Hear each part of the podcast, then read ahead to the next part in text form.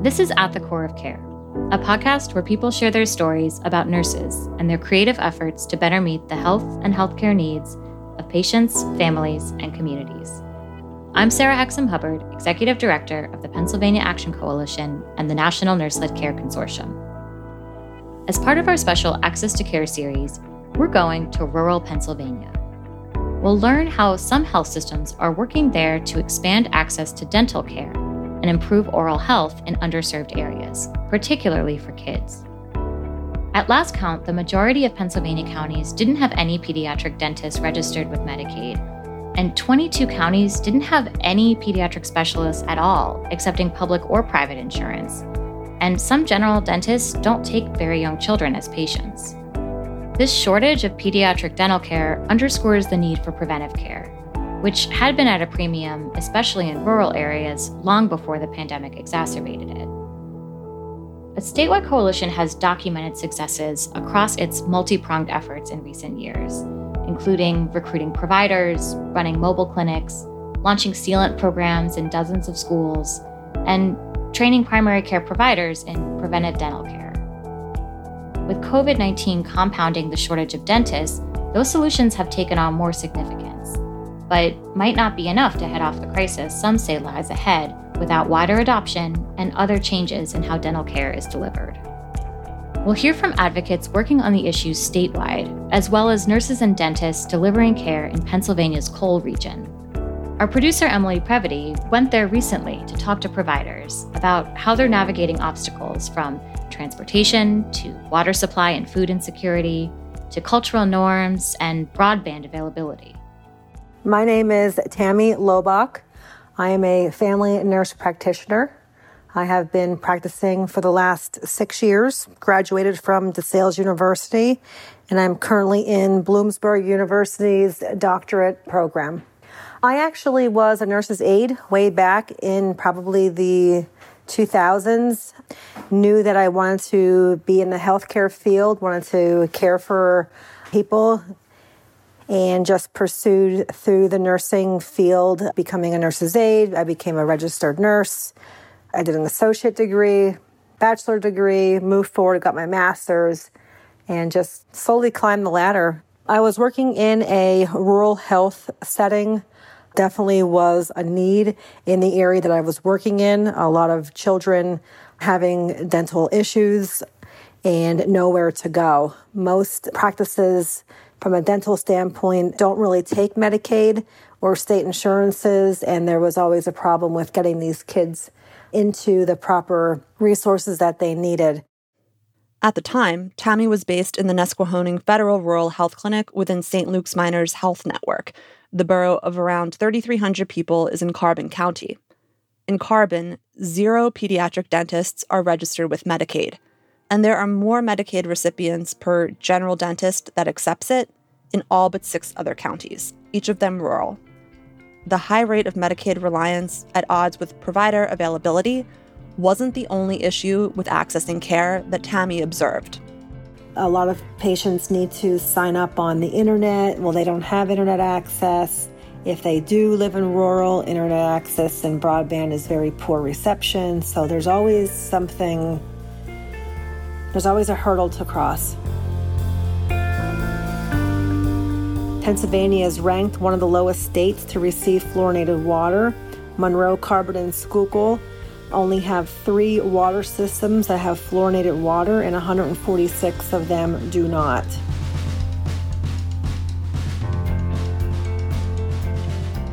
Most people are under the misconception about when their child needs to go see a dentist. And that was another thing that I found when I was calling to see who accepts what insurance. I did go then again and ask the dentist's office at what age is the dentist comfortable seeing the child.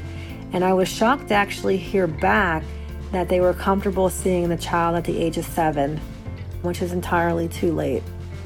And there is few pediatric dentist in the area.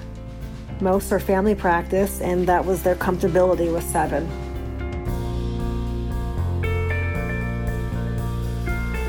A few years ago, MoreCare came in introduced a program that they wanted to integrate oral health care into rural medicine. When Tammy says MoreCare, she's referring to the Medical Oral Expanded Care Initiative, launched in 2015 by the DentaQuest Partnership for Oral Health Advancement to train nurses and other primary care providers in preventative dental care in rural Pennsylvania, South Carolina, Colorado, and Oregon. Dental hygienist Kelly Braun oversaw the program in PA through its conclusion in 2019. Now, she's the Dental Delivery Systems Coordinator for the state's Office of Rural Health and is overseeing similar training for primary care providers, along with other initiatives to improve dental health. We asked medical providers to complete an oral health risk assessment. For the pediatric population, we generally used the American Academy of Pediatrics oral health risk assessment, which goes through a series of questions, both for the caregiver and then also about the child's oral health. And that helps the provider to determine how at risk a child is for developing dental cavities or dental caries. After the risk assessment, especially if the child is high risk, we do recommend that fluoride varnish be applied. And fluoride varnish is essentially a sticky fluoride paint. And it comes in a little, generally a little well or a little packet where you can kind of apply it to your glove. And it gets painted on with what looks like a little tiny paintbrush. Typically, teeth need to be as dry as possible. So the patient can either be put down kind of on the exam table so that their head is flat on the exam table, or it can be applied using what we call a knee to knee exam, where the provider sits knee to knee with the caregiver and the child is able to sort of be laid back into the provider's lap. So the provider has a really good view of the child's teeth and is able to dry them off and then paint the fluoride varnish on. As the provider is taking a look at the teeth and right before they apply that fluoride varnish, we do ask as part of their exam that they take a look at the teeth on the way to the tonsils. Over the course of the program and since then, more than a dozen sites across three health systems have trained providers according to the MoreCare model. We had to do modules, we had testing at the end, we had trained on the oral health risk assessment tool. A dental hygienist did come in, talk about fluoride application, things to look for in an oral exam, and we implemented the program. I guess the biggest goal was identifying the children at risk um, educating the family or parent or guardian that they were with on proper oral health care and then getting them into a dentist. Sounds easy, but it definitely was a work in progress. As far as the dental offices in the surrounding area, I must have maybe a dozen offices that are within 10 mile radius from our office, but not one of them accepts state insurances. These people need to travel to bigger cities in order to get the dental care that they need. Because of COVID and dentist offices being closed, they're probably slowly getting back into seeing their regular patients who needed assistance all of 2020 playing catch up and now having a hard time getting new patients in. Tammy actually grew up just 10 miles or so from Nesquehoning in Tamaqua, Schuylkill County. Tamaqua home to another St. Luke's Rural Health Clinic involved in MoreCare. Like others in the pilot program, providers at the hometown clinic found referral follow through challenging, to say the least, despite the dentist's office just around the corner. Given that, and the community's need for dental care documented by successive health needs assessments, the clinic set up an on site dental office and brought on part time specialists. Jessica Brennan was among the first of those hires. My name is Jessica Brennan, and I'm a public health dental hygiene practitioner at the St. Luke's Rural Health Center in Tamaqua, Pennsylvania. I always liked going to the dentist when I was a child. So I actually had some issues. I had trauma to my face when I was probably around 10. I was ice skating and I fell. I chipped my two front teeth off. So I went to the dentist a lot. and I loved it. I had root canals. I don't know. I just always love going to the dentist, which may sound odd to some people, but I just fell in love with dentistry then. And that's kind of how I decided to go into the dental field. And then in 2019, I came aboard St. Luke's and I started working here as a PHDHP. A public health dental hygiene practitioner. We like to say PHDHP because it's a mouthful to say constantly. I was here for preventative care, but most of our patients are beyond preventative at this point. So to make those referrals, that's what I'm like, wow, there really is no one here to help these patients that need the care. There's only a handful in the area, and most of them are not taking new patients. It's been challenging. So, in July of 2020, we did have a dentist come aboard, and then Dr. Ben started in December of 2020. My name is Samaya Ben Jalali. I usually get called Dr. Ben because that's easier for the patients here. I'm a dentist at the Rural Health Clinic. I graduated from Temple Dental School. I've been working here since December of 2020. But before that, I was a resident here at St. Luke's Dental. And I grew up around the area. I went to Lehigh University and Saucon Valley School before that. So, yeah, I'm familiar with the area. And the reason I got into the sect to become a dentist in general was because I always loved art and I loved the medical side of everything. And I felt like it joined both things together just being able to reconstruct a smile for somebody that's life changing for the patient. It's a way for me to help the patient. Also, it does take a lot of art perspective into it. So there's different colors of teeth, different shapes of teeth. Each filling is different. It really does take an artistic ability. Fine motor skills, you know, being able to distinguish between the different shades of teeth, the smile line. When I met with Jess and Samaya, we started out with an overview of dental equipment. This machine over here is an external suction unit. So as you can see, it's like a cup here. We just bring it over to the patient, we turn it on. It just is a HEPA filter. It sucks the aerosols in, helps clean the air. So this is another safety measure that we added in post COVID. I learned a lot about dental equipment, much of it beyond the scope of this podcast, in part because their 11 a.m. appointment didn't show up. They told me the clinic's no show rate is relatively high and attribute that to multiple factors, including transportation issues and inability to take off work, not to mention that people don't always take dental care as seriously as they probably should. Sometimes we have the full day, everybody shows up, even the patients that we side booked. Any emergency that sometimes we do get emergency patients. They're not patients for the clinic, per se, but maybe they have a tooth pain or something and we want to see them. So we try to fit them into the schedule right away. And sometimes the full schedule shows up, the ones that are scheduled, and the emergency patients. So we have a full day that's very busy. Other days, we have a couple patients show up, couple don't show up. Many patients here say, like, you know, I was never taught that I should brush daily. Teledentistry does have its limits. We like a full set of x rays every five years, but about every year we take four bite wings. Bite wings are just kind of side views of the teeth, so we can kind of see what's happening between the teeth. A lot of cavities start in between the teeth. We can't see them clinically, so we see them on the x rays. A lot of cavities we can diagnose clinically, most we cannot. We have to see them on the x ray.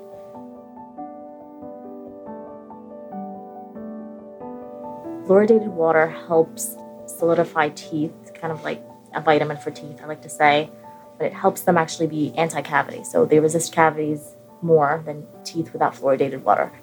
So it already puts them at a disadvantage the fact that they don't have a dentist that takes the insurance, they don't have a pediatric dentist here. They're already disadvantaged from the beginning with not having strong teeth.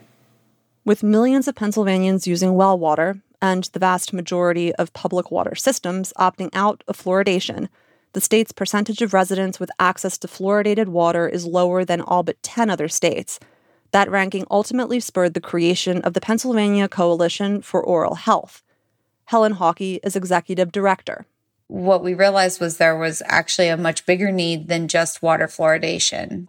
We continue to grow stakeholders, we gather people from the community, we get dental providers and medical providers, community advocates, insurance agencies, we try to really get as many people at the table as possible that are passionate about oral health.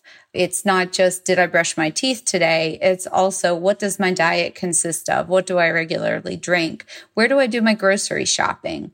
When we see families that have access to healthy foods and are getting to buy fresh fruits and vegetables, they're going to have a much better time keeping their mouth healthy and eating the right nutritional things. If you're relying on the local dollar store to get the bulk of your groceries, we see a bigger issue with that. When you go to seek dental care, where are you going for that dental care? Is there a dentist in your community? For a lot of our rural populations, they run into trouble trying to find a dental office that, yes, is located within a reasonable driving distance, is maybe willing to accept their insurance, maybe you have a family and someone has a disability and you know you need to find a provider that's willing to see that person with a disability as well or see extremely young children. Oftentimes dentists seem to set a minimum age threshold for families to come in and that can be a pretty big barrier when we're trying to encourage families to start seeking dental care at age 1 Pennsylvania is actually in the middle of year three of a four year HRSA oral health grant. And one of the projects that we're working on with that is introducing dental services into rural health clinics. So we've been successful in years one and two. We were able to add services at three rural health clinics across the state. We do have one more year left of that HRSA grant. And so we will be offering in the fall another request for proposal to add on at least one more rural health clinic, and the grants are to buy equipment. In the meantime, the state legislative budget and finance committee is researching dentistry and teledentistry over the summer and is expected to issue a report this fall. Also, the number of primary providers delivering preventative dental care continues to rise. Our state really made a push to get pediatricians to start asking oral health questions and making good referrals to their patients so that they were getting to dental care at an early age and also offering fluoride varnish as a preventive service. Oftentimes for especially kids in the, the zero to three range, mom and dad are taking them into the pediatric provider quite a bit. You know, sometimes every two months you've got a, a visit there. So there's a lot of potential for a touch around oral health. We've had a few hundred different pediatricians' offices across the state that have taken up that practice of making good oral care referrals and doing fluoride varnishes. It's become really almost the norm which has been great. It's being reimbursed by insurances. Patients are expecting it. Another really successful project has been through the Pennsylvania Head Start Association. They have really focused on oral health as a priority for the kids, and the Head Start groups serve the zero to five population. So we've had a number of them that are now hiring dental staff. And then we've even seen an uptick in, even prior to COVID, we've seen an uptick in the use of teledentistry. Statistics from the Kaiser Family Foundation show that compared to other states, Pennsylvania has been doing better than most at meeting dental needs, but also needs a relatively high number of providers to close the gap. Those numbers came out a year ago, that was well into the pandemic, but the next iteration could show more clearly how COVID's affected dentistry, on top of the stories circulating about wait times of six months or even a year to get into the dentist. In terms of long term, what we're going to see come from COVID, I think that the people who are already struggling are going to struggle 10 times worse. And I think it's going to take more than a few years to really see a rebound we're expecting to see a steady decline in the number of dentists available until the year 2035. It's just going to be a complete mess in terms of being able to match up people with care. It's just, it's not going to work. So I think our system, it's going to break under that pressure.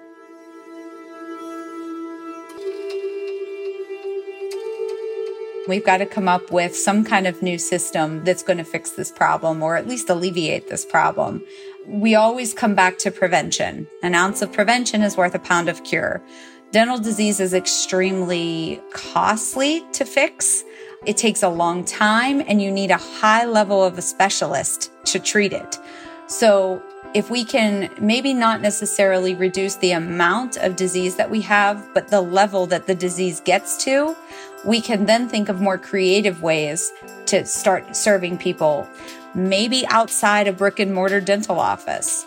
You know, we've seen different approaches where we start to think of, you know, maybe you get your regular preventive care somewhere outside of a dental office. And when you need restorative care or you have a higher level of disease, that's when you would visit the dentist as the provider who can treat that disease for you using teledentistry. If someone is able to, through video conferencing, able to do a screening and exam for 12 patients in an hour, they can never do that live in person in a chair. So we're going to need to spread our providers out, spread those services out to people, make sure that we're trying to meet them where they are and save that time of them heading into the dental office. I don't think it's going to be easy. I don't think we're going to have an, an easy time of trying to fix this problem. But I do think we have to work together, you know, and where we can see the biggest bang for our buck is within those pregnancy to age five. That's really the place where I think we can make the biggest difference.